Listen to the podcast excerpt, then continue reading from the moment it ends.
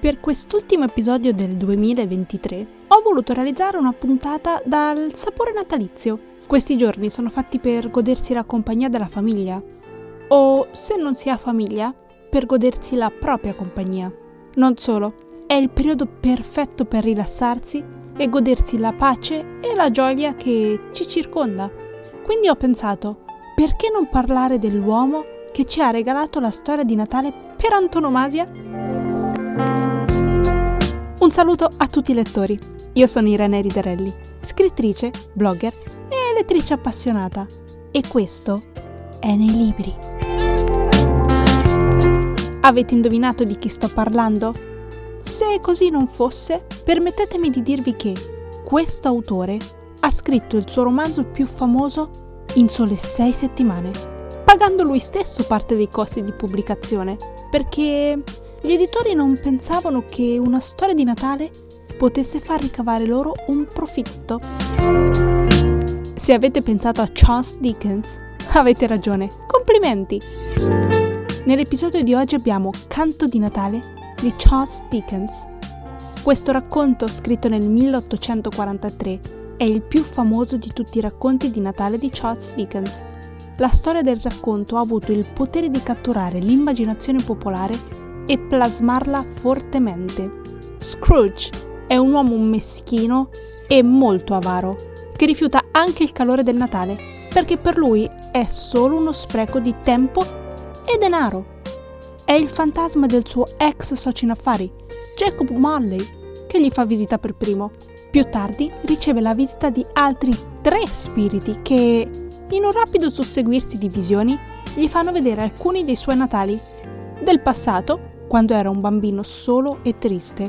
Quello attuale, a casa del suo impiegato Cratchit, dove vede che il figlio dell'uomo è molto malato per mancanza di medicine. Infine gli mostrano il Natale futuro, che è quello della sua morte. Morte che viene accolta con derisione e freddezza da tutti i suoi conoscenti.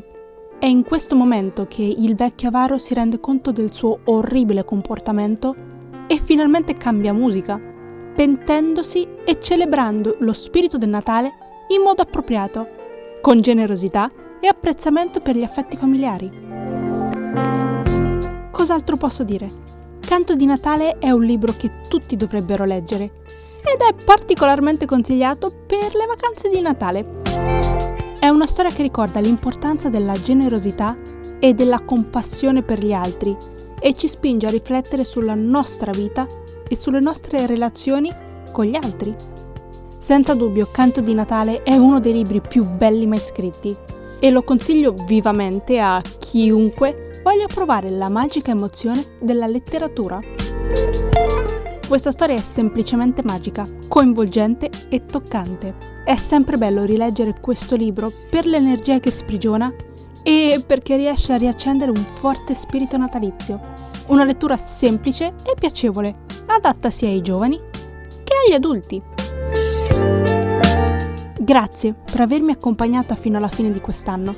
Per me è stata una montagna russa di emozioni, a volte è stato molto difficile andare avanti, ma posso dire che il bilancio è molto positivo, perché la risposta che ho ricevuto da voi è stata un'incredibile ricompensa per tutti i miei sacrifici. Le parole non possono davvero esprimervi la mia gratitudine, ma voglio che sappiate dal profondo del mio cuore quanto profondamente vi ringrazio per il vostro sostegno. Spero che quest'anno vi sia piaciuto tanto quanto è piaciuto a me. Ci rivediamo nel duemilaventiquattro, dopo una breve pausa, tempo che dedicherò alla lettura di quanti più libri possibili e ovviamente non vedo l'ora di parlarvene. Quindi ci vediamo il dieci gennaio. Vi auguro un buon Natale e un felice anno nuovo. Statemi bene.